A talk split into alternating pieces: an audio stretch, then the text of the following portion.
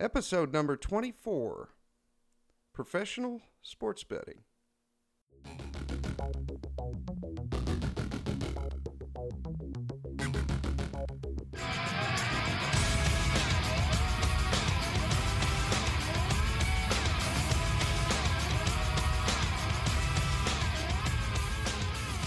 Welcome to In It to Win It.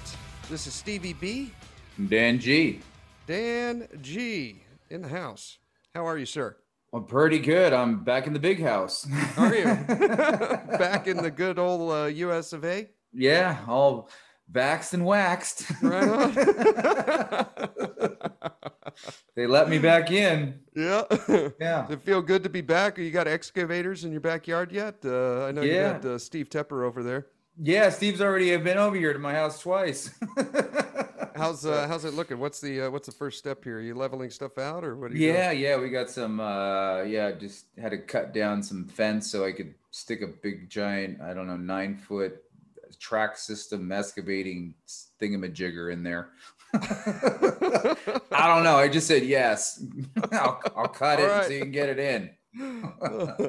Moving around some dirt.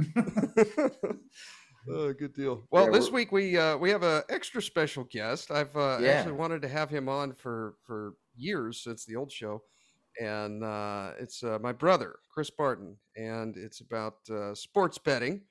So he's become. I remember he started betting sports when we were much younger, and I kind of went down the poker route, and he went down the sports betting one, and I've since switched to stocks and other things, and. Yeah, and he's stuck with sports, so I think it was a pretty good interview. He, I think we laid the groundwork for the beginning stuff, and then we kind of got into some like what he does to really make money at this, which is not. Yeah, he's like a professional. Yeah. He's he's very analytical too. I mean, we didn't talk about it, but he's got these spreadsheets on Excel that kind of do a lot of the algorithm and math for him and stuff, and He's even translated that into like calculating his monthly net worth. He's got spreadsheets for that as well that look just like his. I'm old school. I write it all down in pencil and go as he tried to hook me up with the spreadsheet one, and I'm just a little more old school. I like to write it down. Yeah. But yeah, he's very analytical like that. And, very good at what he does. Yeah. No, that's cool. Yeah. He's definitely in that. Yeah. Yeah. Oh, I looked up where our listeners are from. You know, most of our listeners are in the United States, but there's a few countries on the list that kind of surprised me. Oh, well, let's hear it, because I don't even know, Steve. All right. Okay. So number one is the USA. Number two, so second after the USA is England. Oh, okay. And then your old stomping grounds, Australia. Oh, my old hood. Your old hood, yes.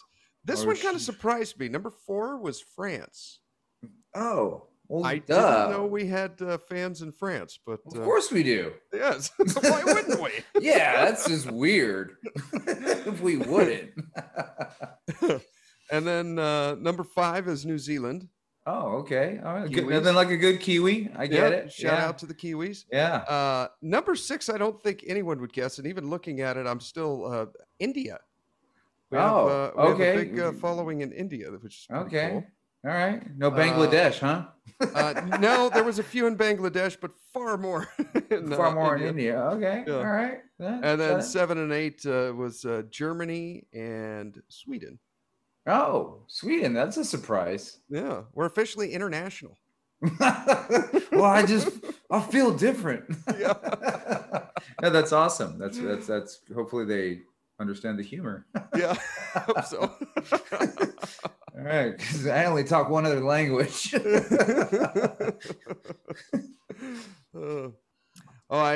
went into Lowe's the other day. Blows, yes. Yeah. So we just explain, because not everybody knows, since all this international, people listen to the show. So Lowe's is like your. What do you like? Construction goods, home goods, like hardware. Yeah, you can buy 2x4s, water heaters, tools, stuff like that. Yeah. A contractor, like someone who builds homes would go there, you know? Yeah. Anytime you ask someone for help, nobody knows what the hell they're talking about. That kind of thing. Yeah. You walk in the store, you're like, hey, I need this piece. And they just look at you like a deer in the headlights. Yeah, exactly. They pretend to mouth something into their earpiece and then they just walk away. Yes. And then you walk. Yeah. Well, you spend more time looking for your product than you do getting your product and going. It's like it takes you 4 times the amount of time to actually find your product. Yes. I can't tell you how many times or how long I've spent just looking for it. And then if you have to walk, because these stores are huge, by the way. So walking from one end to if you're in lumber and you got to go to garden, like you're trekking. I literally went there again today for a different reason, and I realized I parked on the wrong side of the store. So out of the store, drove my truck down to the other end, which is what I needed. Then went in and got my garden equipment. Case in point, you have to know your local Lowe's. Yes. Yes, because if you don't have really an idea, I mean, you just might need to go to the bathroom. And you could just be on the wrong side, and you're like, I gotta go back. And you're like, I don't know. You got a 1/4 mile trek. Yeah, there's like a long distance, and sometimes I've done this before. Like you go down an aisle, and all of a sudden they close one off because they're like restocking some items, and you got to go all the way around. Yeah. And the aisles are holes in the aisles to see if you can crawl through like a squirrel. Yeah, I get to the other side. Or I've had instances where there's been items and there's no more on the bottom shelves, but then the top shelf. Oh, it's on the pallet, and you gotta get the guy with the forklift. Yeah, but in order to do that, they gotta close off the whole lane, so they put the chain up on the aisle, and it's like we can do this in about 20 to 30 minutes. And it's like a whole. You don't have to go anywhere, do you? Yeah, you don't have to go anywhere. I've had this happen to me quite a few times, and I'm like, okay, you're gonna get somebody to help me. This is great. Well, I could just climb up there myself. Oh no, that's a liability. Like, no, you can't do that, sir. And we got to get the guy with the forklift and one eye, you know. So he's pirate patch on the eye. Yeah, like a little bird on his shoulder, you know, limping down the other aisle. Arr. Yeah, I'm like, I just need that one little box. Yeah. I can get it. This has happened to me on many occasions, and I'm like, you know what? There's been times where I'm like, I just don't have time. Like, I'll just deal with this later, you know? Yeah. But so then they come, and it's like a whole. It's like an event, you know? Yeah, it's a production.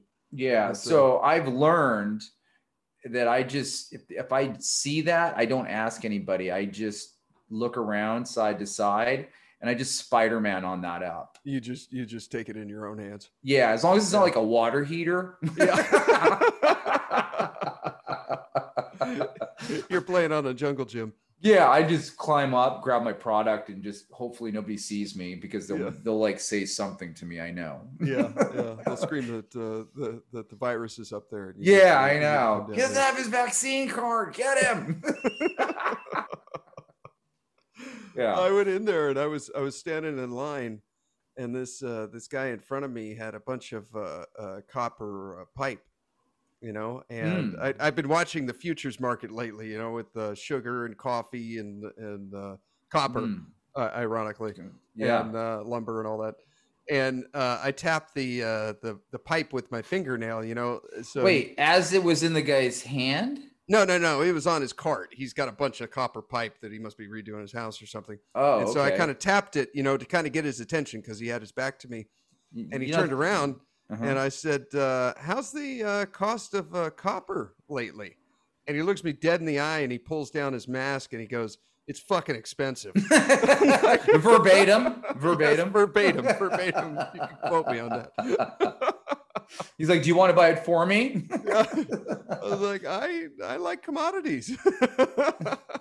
Wow. That was interesting. Yeah, well, that's a good indication of where that's going. Yeah. Ground level. Yeah. Well, they usually keep the copper low, by the way. They don't usually have that up too high. Yeah. So how was Steve? How was were you out the other night, or was this? I went down to a Angels baseball game.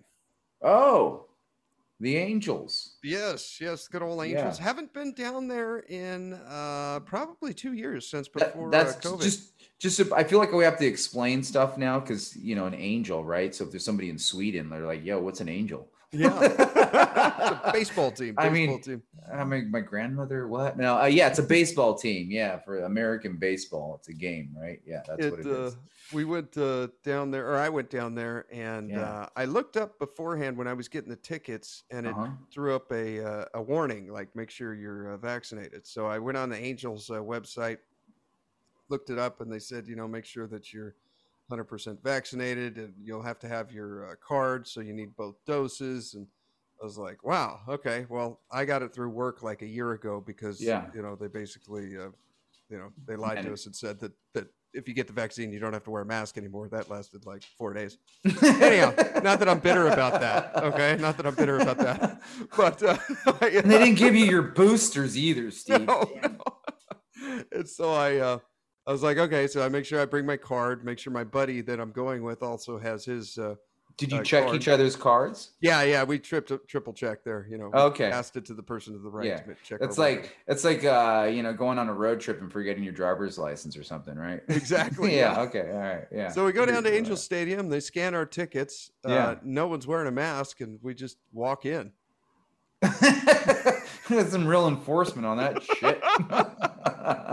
So I got to thinking about, they must be legally required to post that, but there's just no enforcement. So from an owner's perspective, that maybe it's just going to take time to get the word out that, yeah, we have to say this on our website, but we're really not going to handcuff ourselves. Adhere to this, this so-called law.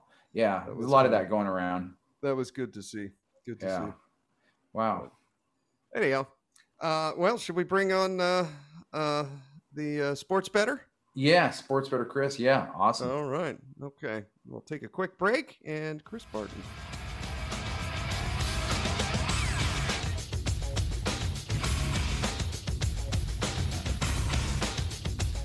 Chris, thank you for coming on the show. Yeah, no problem. Thanks for having me on, guys. Yes, awesome. Yes. Yeah, so maybe if you could just kind of tell everyone how you got started in betting. You know, I know you used to play cards when you were going through school, and then that kind of graduated to sports betting and other avenues. You know, if you could just kind of tell that story in a couple minutes. Yeah, no problem.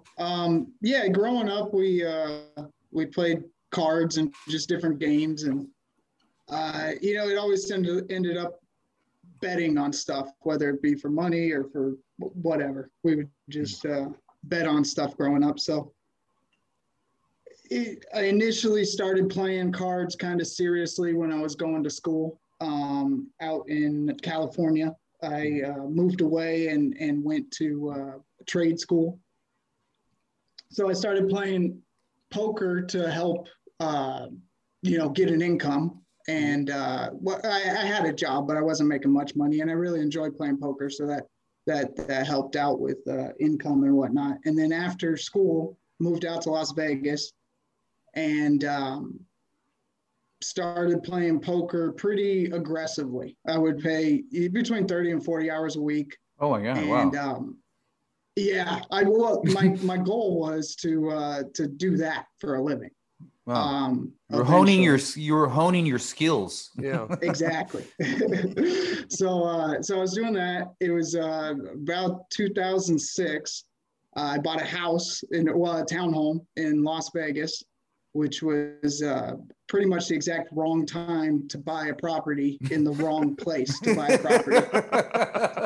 What?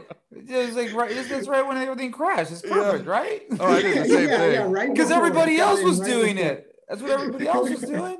I did the same thing. I bought one about 6 months at a worse time than you did. So 6 months afterwards, and then 2 months after that, it took a giant. Because you were jealous. Yeah.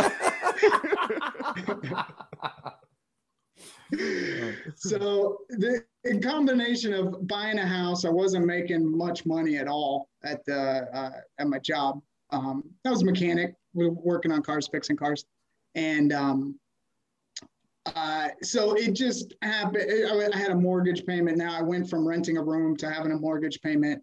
I was still playing cards. And I just went through a month that was just a losing set. Like I couldn't win. Like I could not win. And it was a full month. And wow. I pretty much went through, you know, I didn't have a lot of money, but I pretty much went through my poker fund during that month. And it just kind of wiped me out. Yeah. And at that point, I kind of lost my quote unquote bankroll. And it was like, all right, I got a mortgage payment now. I can't really do this that much. Literally, you would be betting the house. Yeah, exactly. Yeah. So it kind of switched away from that. I slowly, you know, kind of weaned off of it and only played, you know, a couple times a month instead of 5 days a week or whatever. So that kind of, you know, went away, the poker. And I kind of leaned into sport. I've always been a sports fan. So I kind of, you know, started hanging around with people that they were super into sports also. And they bet sports. I was hanging out with people that grew up in Vegas or had been in Vegas a long time. And were you still in Vegas, Chris? Were you still in Vegas at this time? Yeah. Okay. Yeah. So I started getting into sports betting, and it just started with, you know, just a fan, just betting on teams, whichever one I liked better. And then as that progressed, and as I saw, like, oh, you got to actually like know what you're doing, and it's not just like it's not emotional. Exactly. It's not like, oh, I like college football, so I can win. You know, I like those colors. Those are great colors. Purple beats green, green beats blue. Yep. They're better cheerleaders. So once I realized, like, oh, there's something to this, and it's not necessarily knowing the most about sports. It's more like you got to know how it works on the other end. Like it's a whole, like, knowing sports is a good thing. That's how, you know, people get into it or they enjoy sports. But you got to kind of understand like how it actually works. And once you kind of do that, then it kind of completely changes a little bit, your outlook on it. The mechanics. Exactly. So I started doing that, really paying attention, kind of diving into it, started keeping track of everything, started trying to win. Yeah. And that just, like, I have kind of a personality that once I get locked in on something, I kind of just go with it. And it's not, I don't go like halfway, like I kind of go all in. We call that OCD. So, we have it too. Yeah, we have it on this side of the table as well, sir. You're not alone anymore. So I that was it. So I probably started betting on sports. I moved out to Vegas in 2005. Played poker for a little while. Probably started betting on sports in maybe like 2008. And then, and a year or two after that, I started taking it seriously. And then now I do it. Now I've kind of gone the other way of, I don't really do any of it for, necessarily pleasure, or I don't have to have action on a game to watch it. Really? Okay. 100%. Yeah. I like, if I have action on something that I know is not a positive EV bet, I don't like it. Like I don't, it doesn't do anything for me to have action on the game that I'm watching. It's, I'd much rather just place a positive EV bet and you could just tell me the answer. No, I have to watch it. Chris, I'm sorry. When you say, like, you're just talking a complete betting neophyte. So, sorry. Yeah. I'm like in the back of the bus. I'm licking the, you know, the window right now. So he's about to get a sticker on his helmet. Yeah. I'm going to get a sticker on my helmet. Yeah. You're going to give it to me. No, when you say action, and these are for like, this is like, you know, neophyte 101, like, what are we talking here? You have like, personal, personally involved. He bets on a game. He has action. Yeah, action just means bet. Yeah. That's it. Okay. Yeah, just a bet on a game. Okay. Get some action. Right, get some action on it. Okay, all right. We're not talking. Just making sure we weren't talking about chicks or anything, you know? Oh, yeah, okay. Yeah. So what would maybe we can just go over some general vocabulary terms. If we can just kind of hit over, under, spread, and money line, kind of in that order. What is the over under bet? Over under is the amount of points scored in a game, and you could either bet. The sports books will put out a line. They'll say 46 points in a football game, and you could either bet over 46, so the combined total of both teams' scores at the end of the game is going to be over 46, or it's going to be under 46. Okay. And the correct, the over under, but if as far as the lingo, you want to say total. So if you're the jargon or the lingo, you can always tell someone who's not really into sports betting is they say the over under. Okay. That's the point. Yeah. So if you're talking to anybody, you would want to say, I bet the total, or under the total, over the total. Under the total. Or under the total. Whatever. Pro tip. You can always tell somebody who bets more frequently, they call it a total. Okay.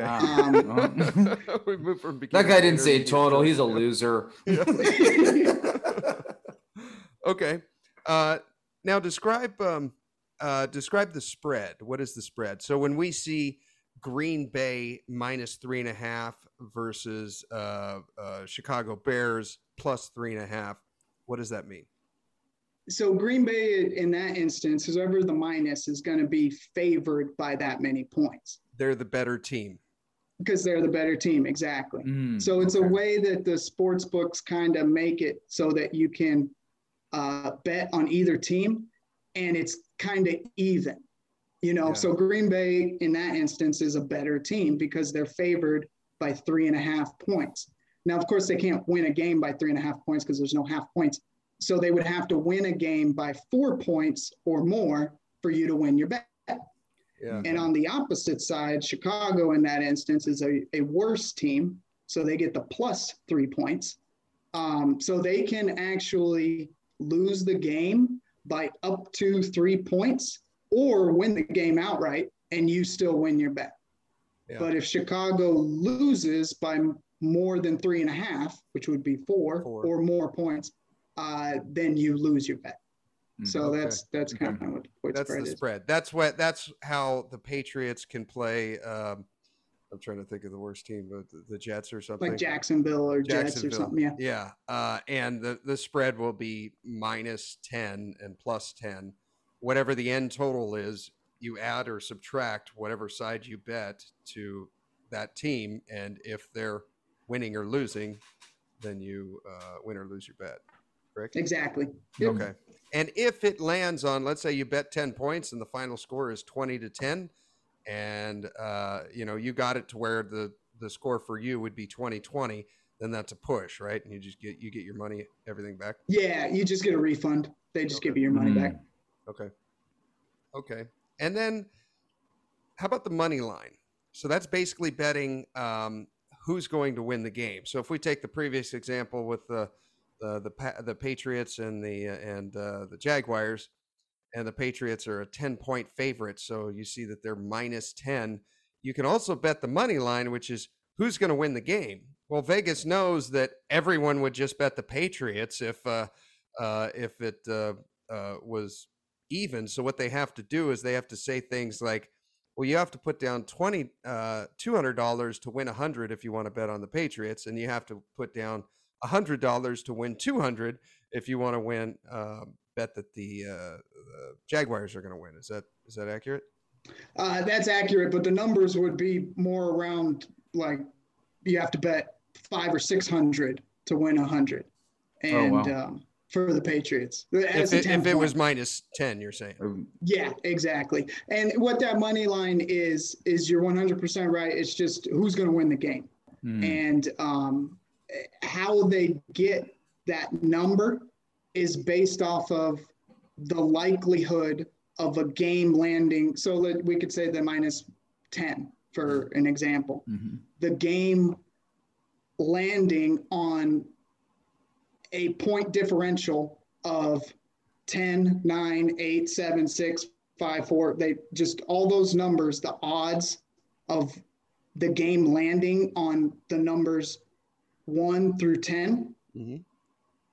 they convert that into a dollar amount, and they'll charge you the amount that converts to. I'm not sure if that was clear or not. That might not have been very clear. Okay. Well, you said you use a spread to money line converter, which apparently you can just get off of Google. Yeah, exactly. That's the best way to do it. Honestly, okay. It's just, go to Google. It's spread to money line converter.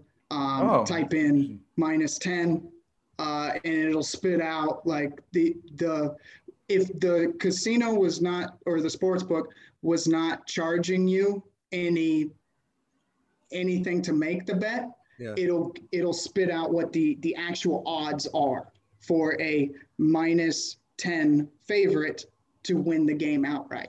And it'll be like, 85% of the time they're going to win the game outright. So that 85% converts to them charging you $560 to win 100. Okay. Does that make sense? Yeah. And then you look at the casino and see what odds they're offering. And if it's better than 560, then that would lean towards a better bet. Exactly. If it was, instead of being minus 560, if it was minus 450, then that would be amazing, right? Yeah, that would be out of control. And these numbers are not accurate for number 10. So like minus 5, 6, I don't know what minus 10 is, but it's around there. It's probably around 600 or so, but these numbers may not be accurate. Anybody that's okay, you're not typing this in right now and saying that. You're just kind of going off of about. Yeah. I'm just throwing out a number. Well, he doesn't have like a mortgage calculator in front of him. Yeah. Okay, so you having the over-under, the spread, the money line, are there instances where you make bets like that, or are those few and far between? Like in the NFL, those are going to be the majority of bets that the general public is going to place. It's going to be the spread is going to be number one, probably total second, and then money line probably third. But generally, you're not going to find too much value in those type of bets, just simply because everybody else is making them. So basically, I think it might be easier to kind of explain just how it works as far as making a line. Okay. Yeah. And so what'll happen is for the NFL, let's just use the NFL as an example, because I think most people probably bet on that, is so at the beginning of the week, before a line is created, before there is a line, there's, across the world, there's, I don't know how many different sports books, but the sports books that actually make the lines in each different sport is very few.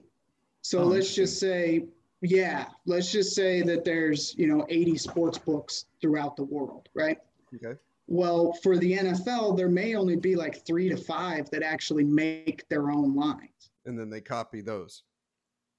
Yeah, very early on in the betting period, a sports book, one of the smart sports books, and these 3 to 5 sports books have the best NFL guys working for them. So, and there may be a few guys, there may be a team, it may be, a group of guys that are doing it, and they all kind of put their heads together and they create a number. So they'll say, the Packers minus 3.5. Well, what they'll do is they'll release that number so people can bet on it, but they'll put a limit on the amount of money you can bet on the game. So they'll say, here's the number, but you can only bet $500. And what they'll do based off of that early action, because this is released early on, way before anybody in the general public is trying to make a sports bet. This is released while the current games are going on or something, or shortly after. So yeah, it'll be released at just after the Sunday night game finishes. They'll release the lines for the next week. So anybody who's betting at that point in time is a pretty intelligent person. They pretty much, they know what they're doing. Like, yeah, they're a pro. If you're betting a week before, if you're tying up a bunch of money the week before, it's because you know what you do. It's not the guy that just wants action on the game so he can watch it. It's somebody that's trying to make money at this. So they're generally smarter. So what the sports books will use is they will use the people placing bets to straighten out the line. So like if they released it -3.5, and all of a sudden they take, you know, $500 bet, $500, you know, like 3, 4, 5 in a row from guys that they know that are good at this. Yeah. They realize that 3.5 isn't the right number. Right. Let's move it to 4. Oh, wow. And then they move it to 4, and it's like, okay, everybody stopped betting. All right, well, 4 is probably about the right number then. All the smart guys stopped betting at 4. So like, all right, let's leave it at 4. And then when that happens, after a certain period of time, then the other sports books throughout the world start just copying that number, because the sports books that release the number have kind of figured it out. So now all the other sports books that don't want to take the bets from the really smart guys are just like, okay, thanks for figuring it out. I'll just use that. And then they just grab that number. Oh, okay. Wow. Oh, so this all happens like by, let's say, Tuesday, or, you know, like, what's very early. Yeah. It'll, I mean, by Monday morning, you're you haven't had the opportunity to bet against that original number by Monday morning. So this all happens lightning fast. Oh, it'll it gets really. I mean, the guys that are doing it to make serious money, they're just sitting there hitting refresh on their computer every Sunday until the lines come out. And they already know what lines they're looking for, and they just start betting. It'll, I mean, it goes boom, boom, boom, boom, and then it's done. You know, like it happens really quick. Interesting. Yeah, exactly. So, so as far as what I was getting at there is the placing the money line bets and the total bets and the spread bets and everything. I'll place those bets, but you only really place those, at least from my position, my point of view, is you only really want to place those when you know they're wrong, or your opinion is they're wrong. And because that the smart guys just, you know, corrected them for the sports books and doing their job. Exactly. As they're going throughout the week, more and more people are betting. And the more people that bet and the more people that input their opinion, the smarter the opinion is. Yeah. You know, like the wisdom of crowds. If you have a room full of 2 people, that's not as smart as a room full of 2,000 people, just because there's more brains, you know? So betting a total or, you know, spread or something like that in the NFL on Saturday or Sunday or something like that, the sports books are more than willing to take whatever you want to bet. And I generally don't want to bet against the sports books when they're more than willing to take as much money as I want to bet. I kind of want to bet against them when they're either not paying attention or they're unsure, when the limits are lower, something like that. Chris, do you have a certain day that you like? Like, I mean, do you generally start, you know, gathering your intel, or, in, you know, on a Wednesday, Thursday, or right before the game, or? Yeah, generally kind of, I don't do much betting as far as just, you know, picking one game here, in the NFL before the game starts. Before that, the NFL, I'll do like in game, because you can bet in while the game's going on. Every time they stop a play, you're allowed to bet. So you could bet at the end of the halftime too. So you could bet like the second half, depending on how the first half went. But I don't do much betting in the NFL. And the reason is because that's where they're the best. It's the hardest to beat because everybody bets it, you know? Masses. Yes. It's like betting against the church. I get it. Okay. You're betting against the central banks or something. I want the little bank, you know.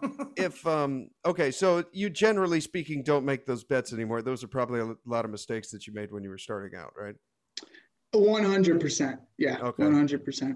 So you're looking at small markets right now. I won't mention the one you're doing now because you said if 4 or 5 people do the same thing you're doing, it'll completely destroy it for you. So you're looking at very minute markets that, like you said, they don't have $1 million limit or something on the bet because then that means they figured it out. They have smaller amounts, like maybe 500 or 1,000 or something that they're willing to take in bets as opposed to bigger amounts because they're less sure of this, right? Like, are you looking at like synchronized swimming or like fencing maybe curling, like what do you find? How do you find the edge? Cricket, anybody?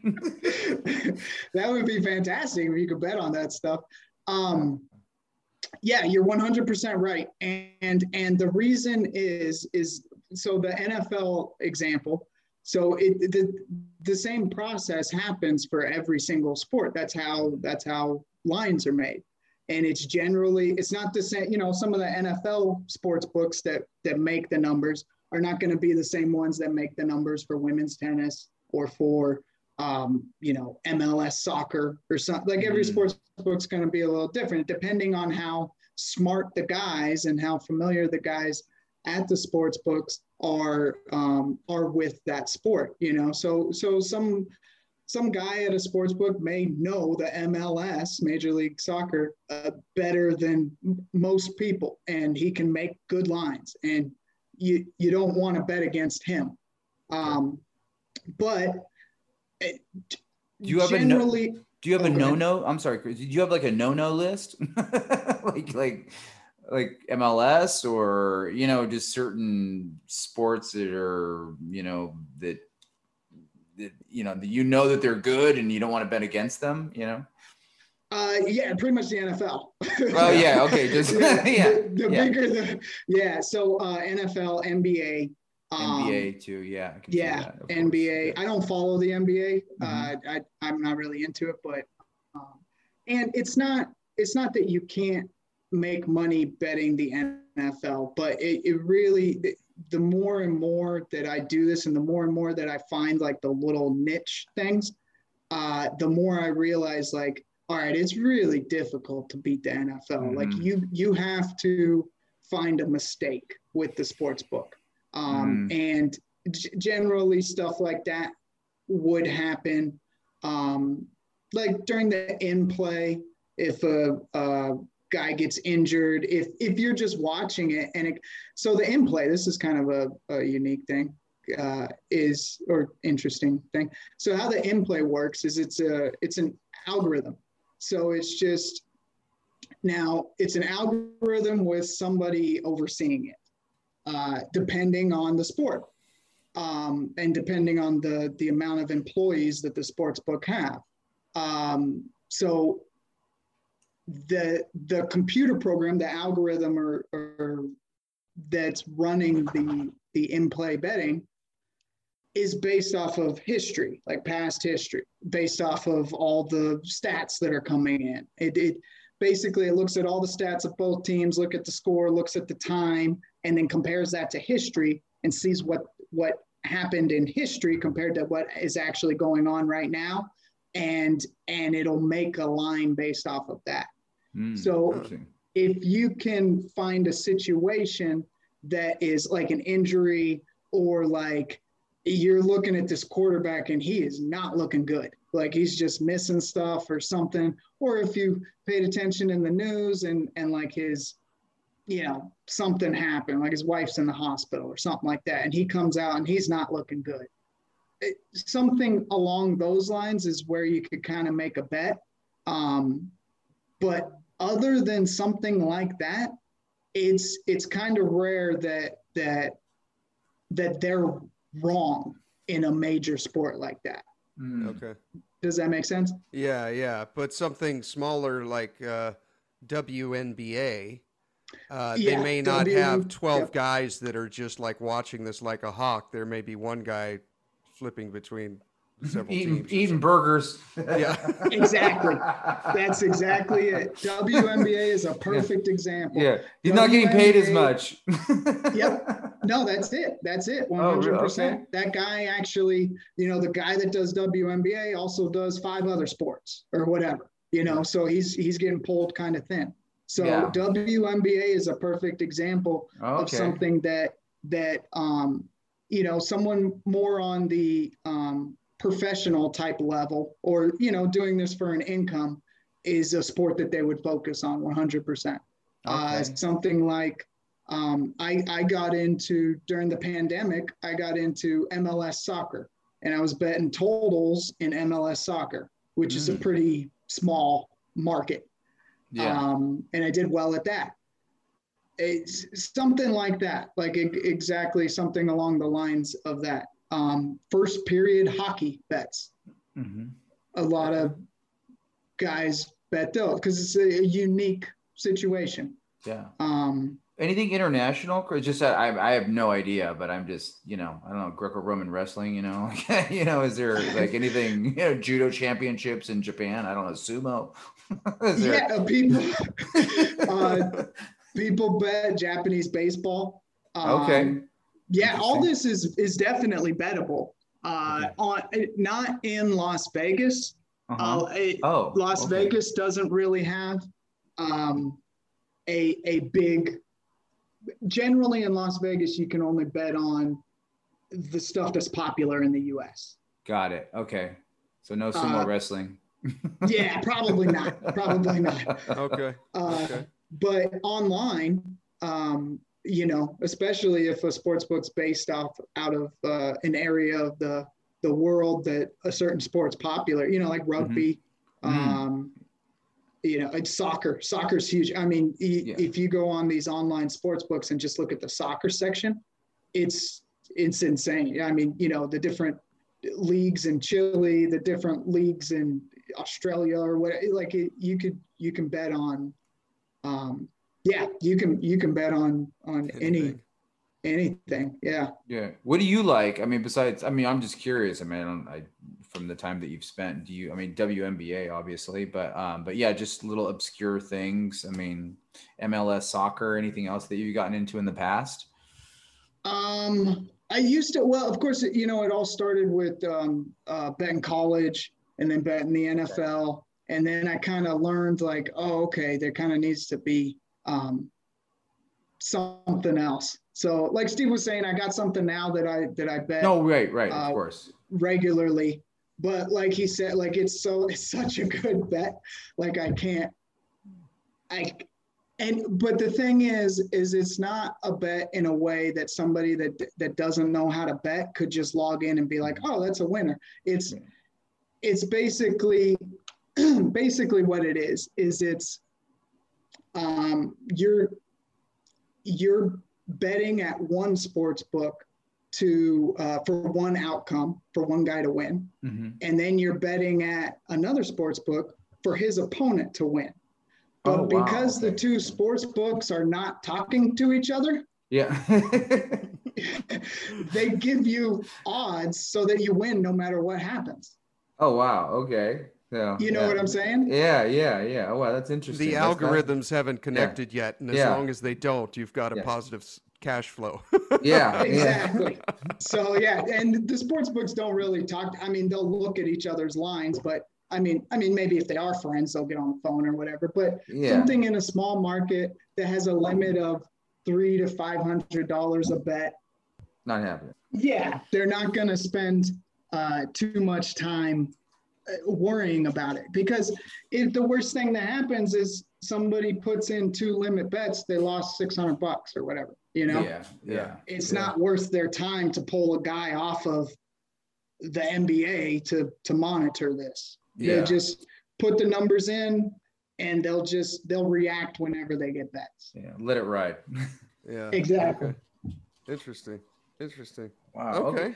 So let's just, what do you recommend? Okay. This is again, just neophyte status. Someone, they have a role. I don't know. Do you recommend 1% of their bankroll? Do you 3%, 5%? Do you have a good number? You mean for each bet, right, Daniel? Yeah, so if they got $100K bankroll, you don't bet more than 1,000 or 3,000 or something like that. Yeah, exactly. Okay. 100%. All those numbers are great. Yeah, the 1 to 3% is generally basically what you kind of recommend. It all kind of depends on what you want to do. I think the majority of people just kind of want some action on a game that they're watching, and hopefully they win. You know, so I think in general, for if that's kind of what you're looking at. Then I think it would be bet whatever you're comfortable losing, and just try to avoid. So for the NFL, the NFL, for example, in general rule of thumb, it's kind of changing a little bit, it seems like, but for the longest time, it was just bet underdogs. Like if you want to just have some action, and have a decent shot, hopefully a coin flip of winning something, then bet the underdogs, because in general people like to bet favorites. They like to bet over the totals, and they like to bet the favorites because they want to see a bunch of action. They don't want to see You don't want to bet on the losing team. Yeah. Like if they're a 10-point underdog, that means they're going to get killed. Yeah. Like, the Dolphins. Yeah, exactly.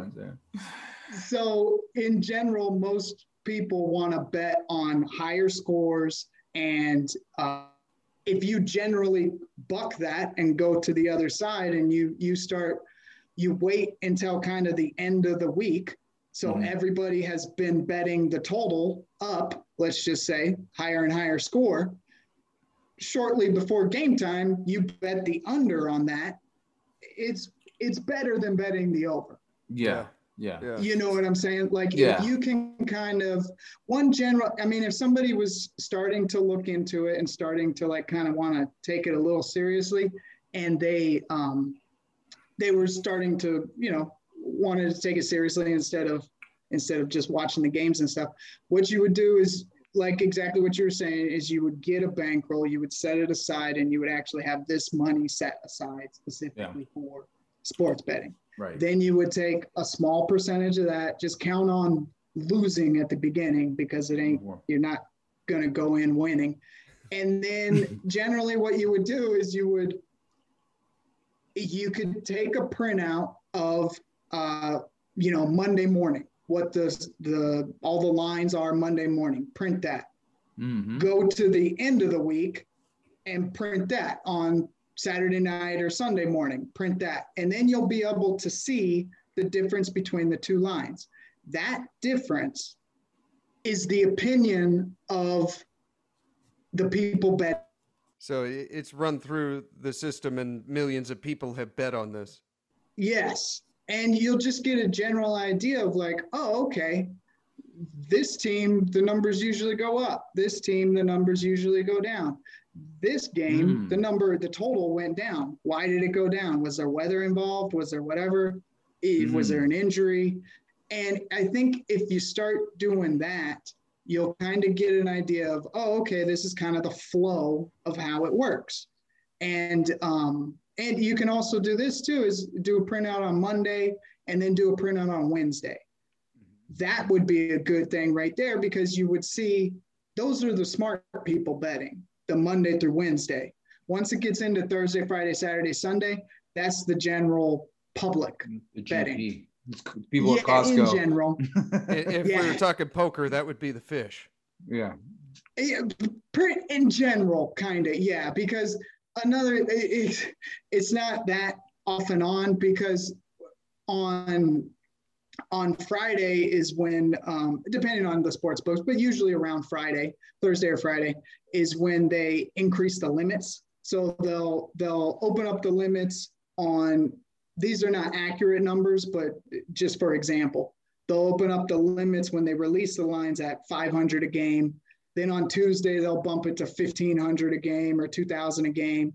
And then on Thursday or Friday, they'll bump it to 50 grand a game. Those are the limits that you can bet. So once they move it to 50 grand a game, you may see some movement then, because the big guys are coming in, the guys that really know what they're doing, the guys that they run it like a corporation or like a big company. Yeah. Those guys will start coming in and betting once the limits are raised. So it's kind of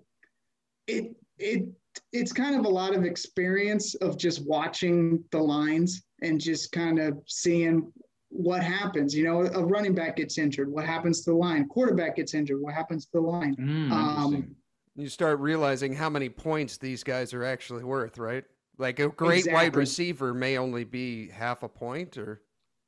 Oh, 100%. Yeah. Or nothing. Like nothing happens. He didn't affect the line. Okay. Yeah. Because the second guy coming in is still pretty damn good. Yeah, exactly. Okay. So I think that would be a good place to start, is if you really wanted to kind of get into it, it's just watching the lines, just starting when they're first released. And in general, basically up until you get to a point where the limits are affecting you now, you want to bet as early as possible. And that way it's your opinion against someone else's opinion, not your opinion against everybody else. You know what I mean? Yeah. Interesting. Yeah. Okay. I like this MLS WNBA thing. There you go. Yeah. If you're into watching the WNBA. No, not at all. No, exactly. It's not. I have no interest in it. Yeah. Still wondering why it's on. Yeah, exactly. I think it's because people bet on it. Right. Yeah, probably. Probably keeping it afloat. Oh, that's awesome. So that would be kind of a general. And Chris, do you like any particular, let's say just for people, I mean, do you like online? Do you ever bet online? I mean, for the most part, and is there any like sites that you like? I mean, would your DraftKings or what are we talking here? Oh yeah, 100%. 100. I live in Florida now, so 100% of what I do is online betting. And sites that you use, you're not tied to any one. Here's another good thing. I'm glad you brought it up. Is when you start to take this more and more seriously. So right now I've got accounts with 7 sports books. Okay. With money in them, so I place bets at 7 different sports books. Okay, so are these all online? When you say yeah. So all the sports books are. I'll read them off. So Bovada is one of them. Intertops is another one. Bet Online, Bookmaker, a site called Bet Now, U Wager, like YOU Wager, and then Heritage Sports.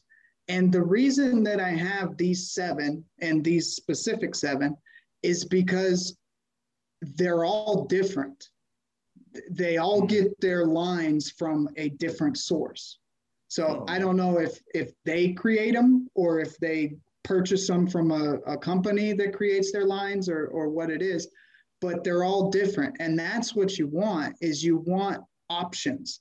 Mm. So if you're follow, you know, you're kind of following the lines, and you can see, like, for example, the Packers from the beginning at 3.5 against the Bears. Mm-hmm. So you can see it's opened at 3.5, and you're kind of watching it, and you see, like, one sports book moves to 4, and then another one moves to 4, and you can kind of get an idea of feeling like it looks like this is going to 4.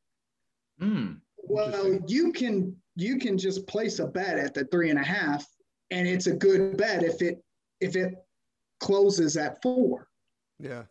Because like I was saying earlier, is each one of those half points is worth a dollar amount, depending on the likelihood of a game landing on that point. So if you can get a 3.5 when the game should be 4, you're gaining that dollar amount of whatever the 3.5 to 4 is worth. Yeah. So it's just the odds are in your favor, basically. So. Exactly. So that's why I have so many, and I would recommend anybody that takes it I would recommend anybody get at least like 3 of them, and make sure that they're different. You generally want one that is like a one that's more geared towards the public. You know, a lot of public betting, something like Bovada or Bet Online is going to be a more public type of betting. And then you want something that's more of like a sharper kind of, that'll take the big bets. Something like Bookmaker is a big bet taker. Okay. And then it's like if you're betting the more unique sports, you'll want to make sure that you do a little bit of research and find the sports books that have those sports. So if you're betting the Japanese baseball and you want to bet the first 5 innings in a Japanese baseball game, not every sports book's going to have that. Yeah. So you got to find it out. You know what I mean? Yeah. Same thing, you know, so that would be a major recommendation for anybody that kind of wanted to try to make money at this, is make sure that you have as many different sports books available to bet at as you can, you know, as you can put your bankroll in. Okay. But if you have a limited bankroll, you can't get too many of them, because you only have one bet in each one. Yeah. But yeah, that would be that'd be highly recommend that. Another pro tip.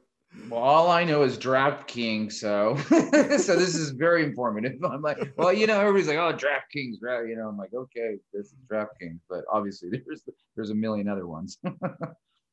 Yeah, no, you know, DraftKings is great to have, but I would just have more of them.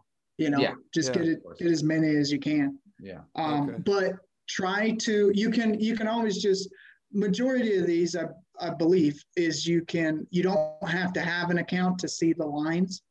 So would you just shop around for the sport books and make sure that they have the lines that you want to bet on. And since you already have the DraftKings, what I would recommend doing is going to different sports book, have your DraftKings open, looking at those lines, and open up different sports books and see which lines are different.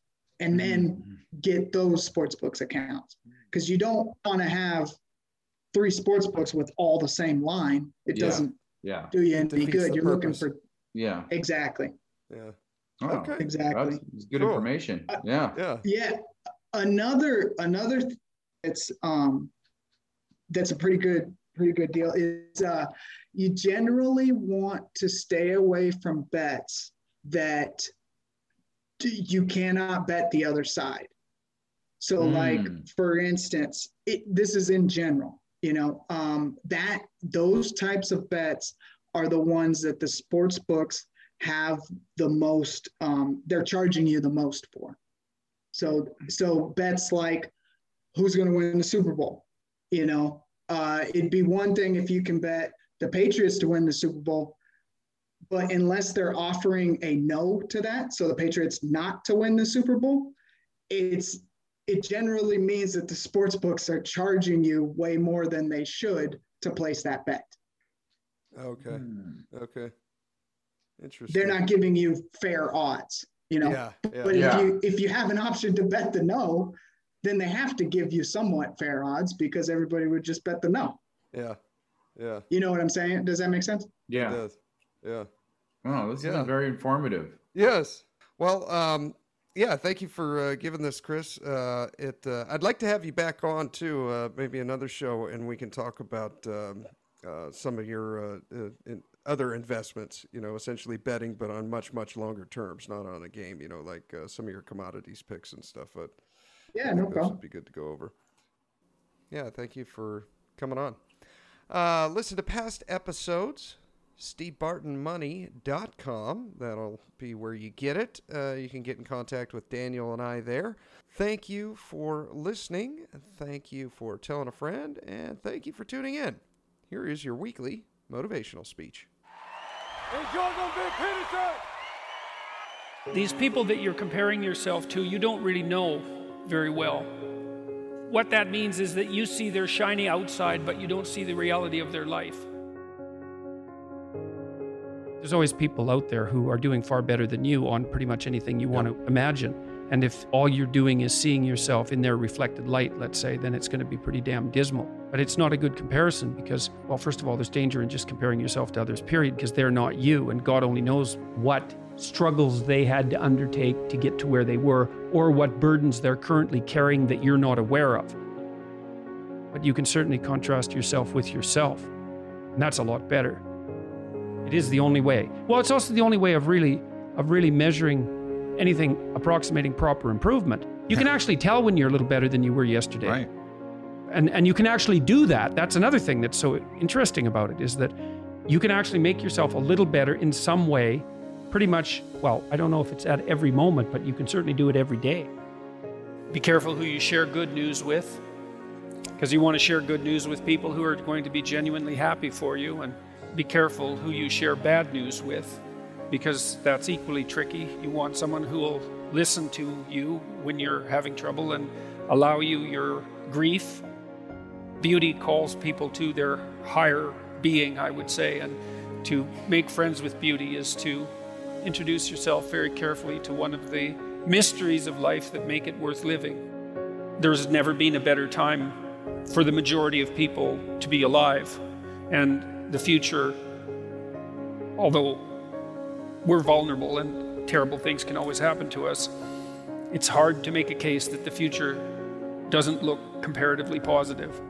We're becoming extremely technologically sophisticated, and the world is changing at an incredibly rapid rate, and the only way we're going to be able to manage that in a positive way is if each of us, or as many of us as possible, are capable of making wise and careful and truthful decisions. And if we do that, then maybe things can continue to improve. You don't get people to stand up on their own two feet and to adopt responsibility if everything is given to them. And that's a real conundrum. You know, maybe you're in California, see someone speeding down the road in a convertible Porsche, and you think, oh man, what a lucky bastard. And the truth of the matter is that he's thinking about wrapping his expensive sports car around the next cement pillar that he comes close to. You know, you can't tell, and people have hard lives, and even people who are comparatively fortunate have hard lives. And the ideal that you're observing that makes you jealous and resentful is in large part an illusion that's created by your own mind. You have to be careful of what you're jealous of, because you don't really know what it is. And then the other thing that's kind of useful is to understand you're quite different from other people, and you shouldn't be comparing yourself to them, because they're not like you. They don't have your family. They don't have your temperament. They don't have your troubles. They don't have your abilities. The only person that has those is you. One of the rules, I think it's rule 4, is compare yourself to who you were yesterday and not to who someone else is today. And see, that's a game you can win.